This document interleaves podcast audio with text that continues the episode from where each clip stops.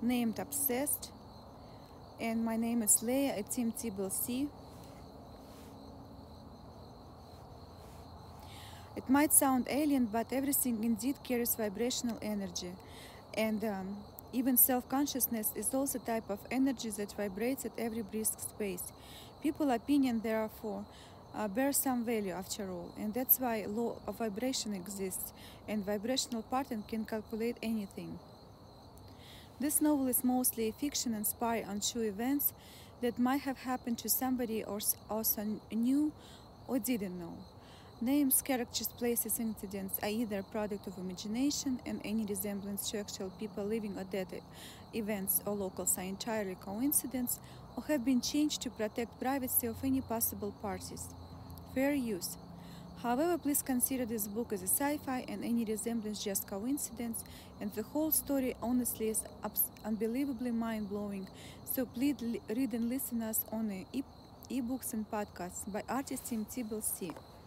Portion of this novel contains a third-party content that constitute fair use under federal copyright laws of United States under Section 17 USC 107 work are meant to be for educational and scholar nature, which is protected by fair use laws. Prologue.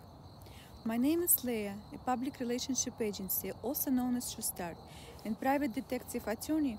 Matt Blues is a business partner who likes to investigate crimes pro bono. This time, TrueStart decided to investigate a strange case about spiritual leader who was found dead in his shower, and his ex-girlfriend is accused of homicide. This novel was inspired by true events, and there could be actually a lot more victims of this kind of unfair dating and love practices. So please read us and listen on other novels by artist Team TBLC about um, Al Lambert, Devil Advocate, and Petit, Nomadic Traveler, Amy Orki, MLM Influencer, Mark Dampolita, Businessman, and Jackie Holmes, Loving Mother. And uh, we would like to bring our own opinion, speculation of could possibly happen, and um, everything is changed just to protect the privacy of the parties, just in case.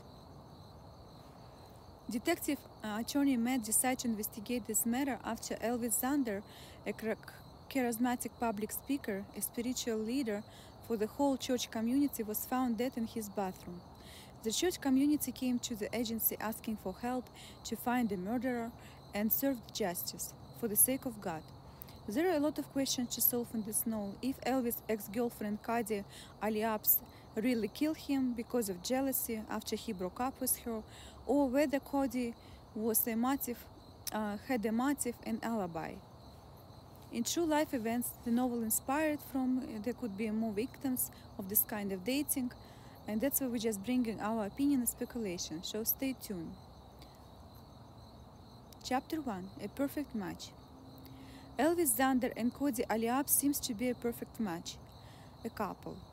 One of their friends even asked them, just totally kidding around, quote, if Cody was really good and nice, and Elvis said, already without kidding, that she was actually really that nice and, and, and kind. Elvis the time was like, I never met anyone nicer than Cody. The friends and family thought the couple would get married soon. Chapter 2 Elvis Dunder Just outside, somewhere in between Tennessee and Utah, Elvis Dunder was a good looking, a confident spiritual leader to a local community of Mormons. He had a good life for a young man, a long way from the life he used to have as a young boy. Growing up on the wrong side of the tracks, in Riverside, Nevada, Elvis was one of seven kids being raised by parents addicted to crystal meth. Along with his sister Kat and brother Sam, Elvis lived in a tent at a campground with their mother at the times. It was until their grandmother took the children to live with her and who later introduced Elvis and his siblings to the Mormon church community. That, that is how, from this darkness, Elvis became uh, like this a bright star spiritual leader. A leader of Mormon community was so impressed with him, so he even offered him a job, like to run on a board and train people, prepare legal docs for company that sells legal services, insurance to people who cannot afford lawyers. Elvis was such a powerful speaker that Many people would have tears on their faces listening how Elvis talks. However, it seemed that Elvis and Cody had a little, um, a little in common, though. Chapter 3 Cody Aliaps. Cody was shy, a quiet person, completely opposite to Elvis' personality. She was raised in a quiet community in California, almost ideal to a big family who maintained a very close relationship with each other, and each member of the family was happy. Nevertheless, uh, Elvis and Cody found a strong connection in their drives to succeed really and do amazing things in their lives. That time, Cody began to make Elvis' world somehow about her. Quote, he gave me a book of Mormon, Cody said, deciding to join Elvis and converting her religion into Mormon faith. However, couple had a big obstacle to overcome. It was 400 miles of freeway separate them. Nevertheless, Elvis solved even that issue easily. He took his relationship with, uh, with Cody on the road, saying, There is a book I found, and uh, there are hundreds of places to see before we die.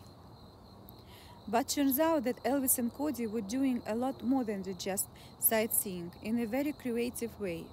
The couple would call it later as a sex, because Elvis and Cody were devoted Mormons and they couldn't possibly acknowledge having sex outside of the marriage. It was taboo. Chapter 4 Sex Taboo Celibacy. Quote I love telling all my friends that my brother is actually 30 years old virgin, ha ha ha. Elvis' brother recalled talking to the press. Celibacy is one of the basic rules of Mormon Church. Elvis' friends mm, and family know that he took celibacy very seriously, and his core beliefs was not having any kind of sexual relationship with anyone who is not married to him. People also knew and respected Elvis as close friend and fellow Mormon, and they all encouraged him to find a nice girl soon and settle down, and finally have sexual relief. It was important for Elvis to be married to a Mormon girl um, and remain in the church absolutely. It was one of his plans for the life to find a woman who is going to be a good match for him and good fit for the whole Mormon community. Quote, when I just met Elvis' friend Cody, she introduced herself as a girlfriend though, and I was surprised at the time because I thought Elvis had interest in some other girls. Yeah, he definitely played the field, Elvis' friend remembered. Chapter 5 Other Women When did you think uh, he was cheating on you? The press asked Cody about her relationship with Elvis. I had a suspicion. I found it, and it was a matter that basically ended up our relationship. Cody responded, sobbing. Whether it was okay with her or not, it wasn't clear. But shortly after the breakup, Cody made a surprising decision of packing all her belongings and moving closer to Elvis, stating that, quote, it was strongly encouraged by Elvis because he wanted us still to, to stay as friends and still hang out just without having sex. Chapter 6 Cody friend zoned. Quote, when did you think that he was cheating on you? The press asked Cody. Friends with benefits, sort of, as far as anyone could tell. However, the friends didn't really know about the true nature of relationship, and it was still a secret for everybody uh, um, what was going on behind couples' closed bedrooms door. Quote, only he and I knew about our secret relationship, and we were having sex. Cody stated becoming increasingly uncomfortable with the relationship, which was secret and seems to be to going anywhere, nowhere. So I know that I need to make some changes about my relationship with Elvis, Cody stated to the press. Chapter 7 A Favor Made and just like that, earlier in 2008, Cody made a huge favor for Elvis by moving back to her hometown in California, leaving Elvis and the Mormons behind. Uh, and it really seemed okay to Elvis, and he thought finally moved on from that chapter of his life when things turned out that story of Elvis and Cody was far away from over. Quote, Mr. Zander, didn't just die, he fought for his life, the prosecutor said at Cody's murder trial. Chapter 8 A Murder Trial. It has been already about two and a half weeks as Cody Aliaps has been sitting quietly in a courtroom, listening quietly from ear to ear the evidence against her. But Cody wasn't a stranger to pa- patience. Uh, she has spent the last four years in a jail already, waiting for her trial to start. And now Cody was sitting there wondering how she ended up here at the first place. Quote, I have been sitting in my cell thinking a lot about my future and thinking what, what a waste of time it would be in case if I'm found guilty of killing my beloved Elvis. To be continued. Thank you.